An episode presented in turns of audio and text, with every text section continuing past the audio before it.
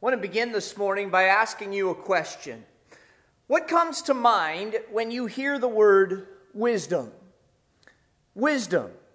It's not an unfamiliar word, but what do you think about when you think about wisdom? When, when we think about wisdom, I, think that a lot of times, a lot of us have images that come to our minds. In fact, I'm going to put some images up on the screen, and um, maybe one of these is something that comes to your mind when you think about wisdom. Here's the first image. This is an image of a statue of Socrates. Socrates is known as one of the founders of Western philosophy he gave us the Socratic method. And a lot of people, when they think about wisdom, they think about Socrates. They think about critical philosophical thinking that's obtained through asking and answering stimulating questions. That's what wisdom is to a lot of people. The realm of deep philosophical thinking. We're, we're going to put a second picture on the screen, but other people maybe uh, for them, this second picture is what comes to mind when they think about wisdom. You know what this picture is, right? It's a picture of Yoda. And when we think about wisdom, often we think of it as sage advice that's gained from uh, some master of experience in a certain discipline. And, excuse me know that some of you have really gotten into watching The Mandalorian recently, and you're super excited about the premiere of season three coming up in just a couple of weeks. But uh, Yoda, uh, we often think of wisdom as climbing up to the top of some mountain or uh, going off to a swamp and getting the sage advice from the master. There's a third image that we've got, and for some people, when they think of wisdom, they think of this guy. Who is this? Albert Einstein. We think about wisdom as uh, advanced accumulation of intellectual knowledge. That if someone is really smart, then they're really wise. Well, I, I, studied a lot this week about this idea of wisdom, and I came across a statement from a former pastor from College Church of Wheaton, a guy by the name of R. Kent Hughes. Now, we're going to put this up on the screen, but here's what he said Wisdom is not knowledge. It is far more than the uh, accumulation of information and intellectual perception. The fact is, man, through his vast accumulation of knowledge, has learned to travel faster than sound but displays his need for wisdom by going faster and faster in the wrong direction. Man has amassed a huge store of information about the world, but shows his abysmal lack of wisdom by failing to live any better in the world. Wisdom. Last week, we began a new sermon series, a journey together through the New Testament letter that was written by the half brother of Jesus, a guy by the name of James. He was also the uh, pastor of the first church in Jerusalem. And, and, so we started in James chapter 1 last week, but uh, I want to invite you to grab your Bibles with me this morning or you can grab one in the pew rack in front of you, open that Bible app. But uh, open it with me to James chapter 1 again today. And we're going to begin right where we left off, James chapter 1 and verse 5. As we continue on in this letter, James is addressing this idea of wisdom. And I want you to look at what he says here, James chapter 1, beginning in verse 5. We'll put the words on the screen. Here's what it says If any of you lacks wisdom, let him ask God, who gives generously to all without reproach, and it will be given him.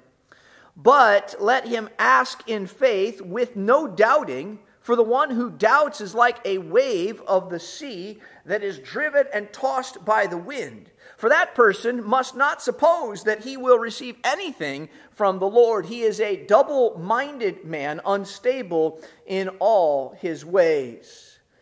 Let the lowly brother boast in his exaltation, and the rich in his humiliation, because like a flower of the grass, he will pass away.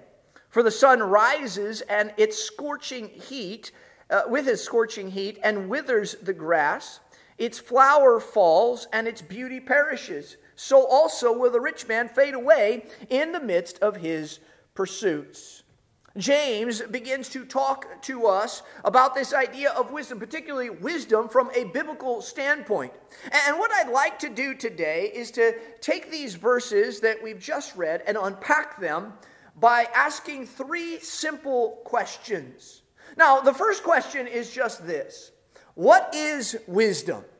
What is wisdom? I mean, if we're going to understand what James is talking about here, we've all got to be on the same page in understanding what wisdom is. Because if we don't know what it is, then we are going to read these verses in the wrong way. And we, we've already said that wisdom is not just knowledge. Wisdom is not just insight. It's not simply intellect. It's not just accumulating more knowledge than other people what James is writing to us here is something that, that's much more than just mental ability. In fact, James uses words here that communicate that what he's talking about is wisdom that has a spiritual dimension to it.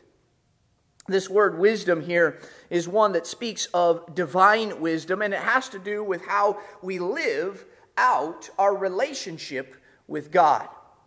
Friends, listen, James viewed wisdom as a practice of righteousness in daily life. And this wisdom is what enables the believer to meet life and its trials with decisions and actions that are consistent with God's will. This is what James is talking about when he talks about wisdom. In fact, uh, I'd like to give you a definition of wisdom today that I hope will help us in understanding what James is trying to communicate here. We're going to put this on the screen, but here's what it is Wisdom is the ability to see life from God's perspective. The ability to see life from God's perspective. I want you to think about that. In every decision, every moment, every circumstance, every relationship, every opportunity, wisdom from a biblical perspective uh, is the ability to be able to see whatever you're facing from God's perspective. Wouldn't you like to be able to say today that whatever is in front of you, whether it's a big decision or a personal conflict or a relationship that you're pursuing, a career path that you're considering, wouldn't you like to be able to say today, you know, I can completely see this from God's perspective? Listen, I, am not just looking at this from my perspective. I'm uh, looking at the, I'm not just looking at this from an earthly perspective. I'm seeing this completely from God's perspective. Uh, wouldn't you love to be able to say that? Well, here's the challenge. We live in a world with a lot of different perspectives. And we, we, we, all have, we all see these things differently, whether it be politics or maybe it has to do with uh, our culture or something even as simple as sports. And uh, just to kind of help you illustrate this once, I, I, want to have you think about the, the fact that this today is Super Bowl Sunday. Later on this evening, we are going to watch a big football game between the Kansas City Chiefs and the Philadelphia Eagles. Now, I, I don't ha- think that there's any die-hard fans of either one of these teams here today, but just personally, I, am uh, hoping that it's a really good game. And if the Eagles win, I, I mean, I'd be happy with that. I, I, I haven't, they haven't won the Super Bowl in a number of years, and I, I think it would be fun if they win. But I really, I don't care who wins. But just for the sake of this illustration, I want you to just assume for a moment that I am just a huge Philadelphia Eagles fan. Now, in order to kind of get in this mindset and to think this out, um, I, have got a picture that we're going to put on the screen here of me as a Philadelphia Eagles fan. And uh, some of you see this and you're thinking, yeah, that's about right. Pastor Jason is kind of crazy. But, but just imagine that uh, I know all the players' names and all the stats, and I've watched all the games, and I've got all of the Eagles fanware the hats and the jerseys and everything, like even autographed footballs and stuff like that. And imagine as well that, this, that the game tonight goes the Eagles' way. And they're just dominating, and I'm into it, and I'm having a blast, and I'm screaming, Fly, Eagles, fly! And I'm cheering, and I'm having the time of my life. And in my mind, this is the best football game that has ever been played. And imagine that it's the end of the Philadelphia, at the end of the game, the Philadelphia Eagles actually win the game and they're able to hoist the Lombardi trophy for the first time in a number of years. But for the sake of this illustration, you are a huge uh, uh, Chiefs fan. You, you love the Kansas City Chiefs. In the middle of the game, I text you from my amazing perspective of this game. And to my shock, to my dismay, you don't even text me back. And so on Monday morning, I drive over to your house so that we can share in this celebration together from the, the amazing victory of the Philadelphia Eagles. Me as an Eagles fan, you as a Chiefs fan, but to my surprise, I show up to your house and you're not happy at all about the outcome because your beloved team has lost. Now, Obviously, this is a made up scenario, maybe a little silly scenario, but here's the point. We all see things differently. And here is the bottom line at the end of the day, it's not my perspective that matters the most. It's not your perspective that matters the most. It's not the world's perspective that really matters. At the end of the day, in every situation of our lives, the real question is what is God's perspective on this situation? How does God see this? What is the wisdom that I need from God to see it as He sees it? Friends, we, have been living in some extremely challenging and difficult times over the last uh, number of years. And what, what I've noticed is that I need God and I need His wisdom like never before. Now, I want to be clear here. There are plenty of perspectives that are out there. You and I also have perspectives as well.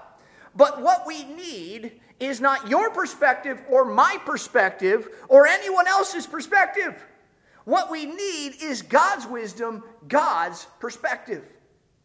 That leads me to a second question Where does that wisdom come from? Where does that wisdom come from? What, James is talking uh, uh, uh, about, what he's telling us here, is that wisdom is the ability to see things from God's perspective, and James is teaching us how you and I can get, can acquire, can experience wisdom. James is writing to us about how you and I can see things from God's perspective in every situation. And so I want to break down what James is teaching us here into a threefold statement. And here is the first part of this statement Wisdom comes from God. Wisdom comes from God. Did, did you hear what he said there in the text? He, he didn't say, if anyone lacks wisdom, let him ask Pastor Jason. And he didn't say, if anyone lacks wisdom, let him ask the small group leader. And he certainly did not say, if anyone lacks wisdom, let him ask the nightly news or social media. He did not say any of those things. Friends, if we need wisdom, then the place that we go to find wisdom is to God Himself. And that is one of the major problems in the church today. In the church in America, we are going to everyone else under the sun in order to get their wisdom instead of sitting at the feet of the only one who can give us real wisdom. We need to know what God has to say. And let me tell you that there is some good news about God's wisdom. Romans chapter 11. Listen to what Paul has to say about the wisdom of God. Verse 33. Oh, the depth of the riches and wisdom and knowledge of God. How unsearchable are his judgments and how inscrutable his ways. What does that mean? God is never in short supply of wisdom. I, I had an art teacher in high school. Her name was Miss Wanda. Miss Wanda uh, was a bit of, uh, of an odd person. She had an odd way of trying to get her students to behave in class. And she had this rule that if everybody worked really hard in class, that there were no disruptions, no one talked out of turn, she would give us all M&Ms. I mean, literally that sounds like an amazing gift in my mind. I mean, I love M&Ms, especially peanut M&Ms. But, but when Miss Wanda said that she was going to give us M&Ms, she did not mean that she was going to give everyone their own bag of M&Ms. And she did not mean that she was even going to give us a fun size bag of M&Ms, pack of M&Ms. No, Miss Wanda would bring one bag of M&Ms for every class that she had that day. And so in order to have enough M&Ms, Eh, eh, to, to be able to give to every single class, she would actually take the M&Ms and she would cut them in half and she would give you a half of an M&M. And you could just imagine how effective that was with high schoolers. I mean, we people would literally act up in class on purpose because they didn't really care about the half of an M&M. But friends, when it comes to God, when it comes to the wisdom of God, He is never in short supply.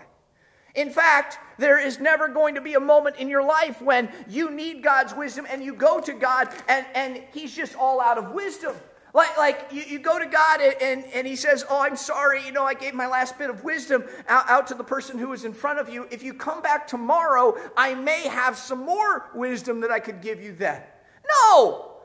What this text tells us, what this text is teaching us, is that there is no end to the wisdom of God. In fact, if you read on in Romans chapter 11, verse 34, it says, For who has known the mind of God? Or who has been his counselor? Or who has given a gift to him that he might be repaid? For from him and through him and to him are all things. To him be glory forever. Amen. Listen, God is all wise and all wisdom comes from him. Now, I know that most of us probably know that intellectually, but have we experienced that practically in our lives? Are we regularly asking God for wisdom? Because God is infinitely wise and He knows how to get the best out of life. He knows what steps we need to take in order to experience success, what we need to do in order to experience and to live out the abundant life that He has for us. I mean, I, I imagine that there are a number of people here in the room this morning who have some big decisions to make in life.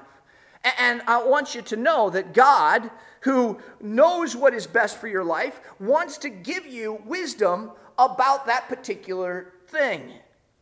Maybe it's something related to your career.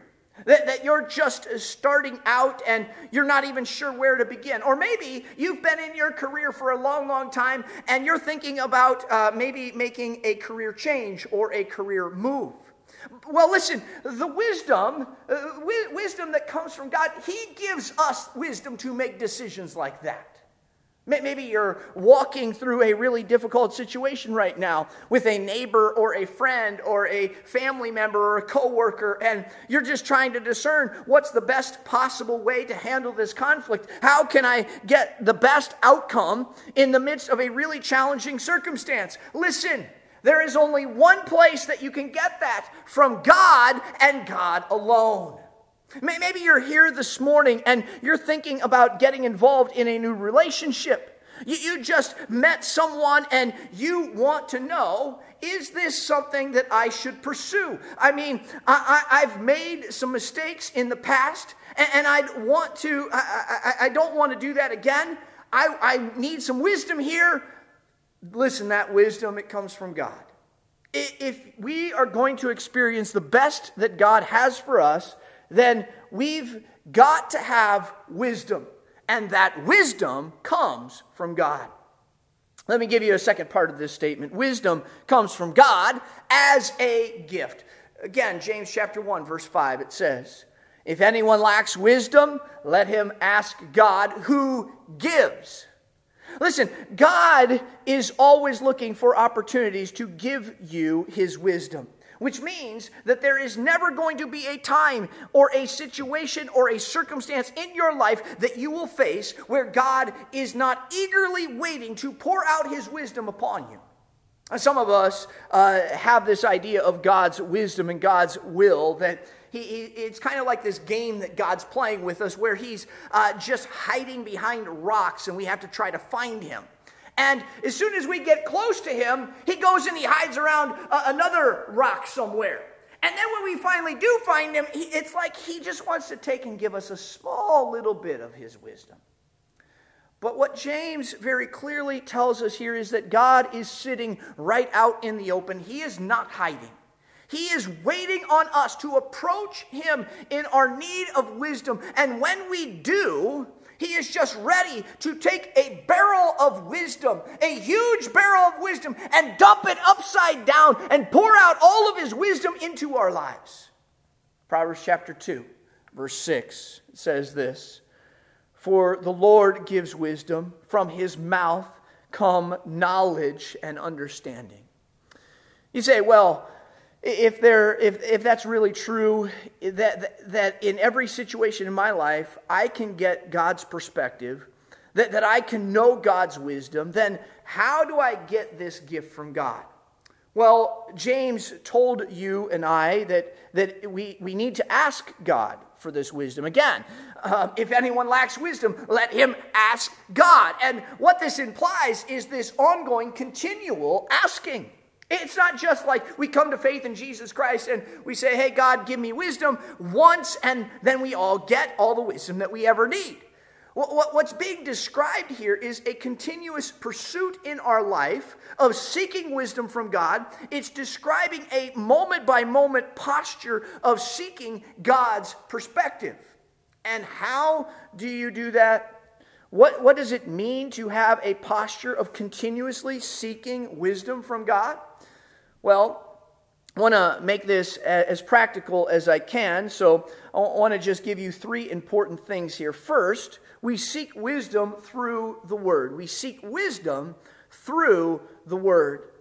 If you want to know God's perspective in every situation, circumstance, relationship, or opportunity in your life, then you need to consistently sit at God's feet in His Word. Listen, often we think that we're just going to live however we want to live and do whatever we want to do. And then we, we get to the moment of crisis and we think that we are going to just microwave God's wisdom into our lives. But it doesn't work that way.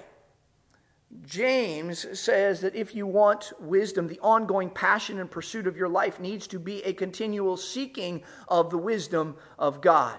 And one of the ways that we get wisdom from God is by spending time in His Word. One of my favorite passages is found in Isaiah chapter 55 and verse 8. This is God speaking, and He says, For my thoughts are not your thoughts Neither are your ways my ways, declares the Lord. In other words, God has got a totally different perspective on things than we do. Verse 9 For as the heavens are higher than the earth, so are my ways higher than your ways, and my thoughts than your thoughts. And then he says, For as the rain and snow come down from heaven and do not return there, there but water the earth, making it bring forth and sprout, giving seed to the sower and bread to the eater, so shall my word be that goes out from my mouth. It shall not return to me empty, but it shall accomplish what that which I pur- purpose, and shall succeed in the thing for which I sent it. God says, listen, your perspective is not my perspective. In fact, you know what? You're not even close. As the heavens are higher than the earth, so are my ways higher than your ways, my thoughts than your thoughts. But here is what I'm going to do I am going to let you in on my ways and what they are through my word. And he uses this kind of interesting imagery here when he, when he talks about rain and snow. Now, ultimately, you think about this rain and snow, they actually accomplish the same thing. They water the earth. But the way that they water the earth is a little bit different. I mean, when it rains, things get wet right away, right?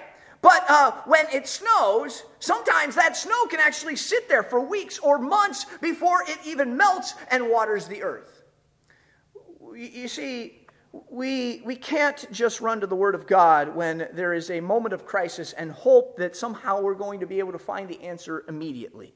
Instead, sometimes God is building a snowbank of wisdom, and when the crisis arises, when the opportunity surfaces, when the relationship is in front of you, then God, by the power of the Holy Spirit, begins to melt away the snowbank and it gives you what it is that you need. Then you, you've, you've just been uh, consistently consumed by the Word of God, and as that snowbank begins to melt away, it provides the wisdom that you need in the moment. And so, friends, we, we need to be in God's Word regularly, daily, if we want to experience and receive the wisdom of God. And not only do we need to be doing that personally, but we need to be doing that corporately as well. So we seek wisdom through the Word, but then, secondly, we seek wisdom through prayer. We seek wisdom through prayer. In fact, James says, if anyone lacks wisdom, let him ask God. You know, a lot of times we think about this uh, prayer as like just talking to God, but that's not prayer. Prayer is communication with God. And it does involve speaking, but it also involves listening. I mean, how does the conversation at your house go if you're the only one talking all the time? I mean, it's not really a conversation, is it? And, uh, you know, as a matter of fact, if you, you'd walk away really unfulfilled if you sat down to talk to somebody and they went on and on and on and on and on and talked the whole time, and then at the end, when you were ready to talk, they just walked away. I, I mean, uh, oftentimes, though, that is way we act and approach God. That we say, hey, God, I need this, and God, I need this, and God, I need that, and God, I need that. And you know what? I, I, here's all the things that I need. We dump it on his lap and we say, thank you, God, I'm done, and we walk away. Friends, listen, God, through his Holy Spirit, often speaks to us through moments of prayer. But let me also be very clear here that we will never uh, speak, that, that he will never speak in ways that are contradictory to his word. Now, I, I've heard people say this at times, you know, they'll say things like, I've heard this from the Lord. And then they, they, what they say is in direct contradiction to the word of God. Listen, the Holy Spirit of God will never speak to you in contradiction to His Word, ever. In fact, the Bible says the Holy Spirit will guide you into all truth. So we seek wisdom through the word, we seek wisdom through prayer. But thirdly, we seek God's wisdom through counsel. You know, oftentimes in my life, the way that I receive wisdom from God when I'm in the Word and when I'm praying is that I can go to a brother or sister in Christ, talk to them about something, and often I can get God's perspective on something that uh, by what it is that they have to say and what it is that they share with me in that moment. Um, in fact, you know, I just love here what Proverbs has to say about this. Proverbs chapter 12 and verse 15. It says, The way of a fool is right in his own eyes, but a wise man listens to advice. And, and, you know, as I think back over my life, I think that a lot of uh, unwise decisions that I made in my life could have been avoided if I had just sought out the counsel and the perspective of another Christian? Well, well, again, those are three ways that we can discover God's wisdom through His Word, through prayer, and through counsel. If you and I are going to experience this wisdom from God, if we are going to be able to see life from His perspective, we must be people who are seeking God's wisdom consistently through the Word, through prayer, and through counsel. And, and let me just say here that if this is not the pattern of your life, then we, we, we're not really seeking the wisdom of God. And when we face those crises, when, when we go through those difficulties, we can't expect to have God's wisdom. But if the pattern of our lives is to be in His Word and pray and to seek counsel from godly people, then the third part of this statement here is uh, something that can be our expectation. Wisdom comes from God as a gift, generously and without reproach. Uh, back to uh, James chapter 1 and verse 5. If any one of you lacks wisdom, let him ask God, who gives generously to all without reproach. Again, God is not just going to give you some little breadcrumbs and hope that you can somehow figure it out on, on your own. He is ready to dump his wisdom into your lap. He is ready to show you his perspective. He is ready to reveal to you the steps that you need to take. And he will do it generously and without reproach. These two phrases, generously and without reproach, they mean that it does not matter how many times that you and I ask for wisdom in the past. It, it, doesn't matter how many times we've gotten it wrong in the past. If we come to God for wisdom, He is ready to give that wisdom to us. Friends, here is the promise of James 1 that if we need wisdom, God is ready to give it to us. And he wants to give us his wisdom generously, abundantly, and without hesitation. How do you see God? I mean, do you see God as having like this closed fist, holding on to everything that he's got really, really tightly, not wanting to give any of it to you? Or do you see him with open hands? Here is what James says if you need God's wisdom with open arms, He is ready to give you His wisdom if you just come and ask Him for it. And He does that through His Word, through prayer, and through counsel. Well, I've got one last question here, and it's this What are the obstacles to obtaining this wisdom? What are the obstacles to obtaining wisdom? If what we're saying is true, then why don't we all have God's perspective all the time? Well, I'll give you three reasons here as we close. Number one, we fail to ask God for wisdom. We fail to ask God for wisdom. Remember that when James talks about asking here, he's talking about a continual practice through God's word, prayer, and counsel. And not asking God for wisdom is living in disobedience to the clear command of James. In fact, later on in this letter, James is going to say, You have not because you ask not. Are you spending regular time in the Word of God daily? Are you sitting under the Word of God weekly? Or are you fellowshipping with others around the Word? Are you communicating with God through prayer, listening for the voice of the Holy Spirit? Or are you seeking counsel from others? If you are, then here is the promise God is going to give you wisdom. If you are not, then you will not experience God's wisdom. You can't microwave this. You can't just go to God like a genie in the bottle expecting that He's going to grant you somehow three wishes. That's not how it works. It's about a relationship. So, number one, we fail uh, to we, we, we fail to ask God for wisdom. But then, secondly, the second obstacle to obtain wisdom is that we consider God's wisdom as an option. We consider God's wisdom as an option. What do, what do I mean by that? Well, look again at verses 6 through 8. James says this But let him ask in faith with no doubting. That word doubting there, it has this idea of fighting with yourself, meaning, you know what? I, am asking God for wisdom, but I'm not really sure if I want to know what He's got to say. Reading on, for the one who doubts is like a wave of the sea that is driven and tossed by the wind. For that person must not suppose that he will receive anything from the Lord. He is a double minded man, unstable in all his ways. That term there, double minded, is actually a term that James coined. It's the first time in Greek literature that it's ever used, but it, it describes a divided heart.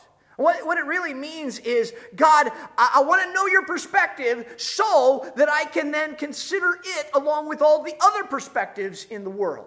Listen, we need to understand that when God reveals His will to us, it is not just an option to consider. It is not like God has given us one option, but there are a whole bunch of other options out there that are just as good, and we have to kind of pick whatever one we want. No! Instead, we need to be ready to follow God's wisdom, whatever it might be, and we need to do it without doubting. We can't go to God with a divided heart, a heart that's arguing against itself. We need to be in a place of total surrender, and here's why. God knows the best potential outcome of what it is that you're facing. And He is trying to give you the steps in order to experience the abundant life that He has for you. He, he, he doesn't want you to have to go through the pain of another bad decision. Well, here's the last obstacle we place greater value on this life than on the life to come. We place greater value on this life than on the life to come. This is what James is saying in chapter 1 and verses 9 through 11.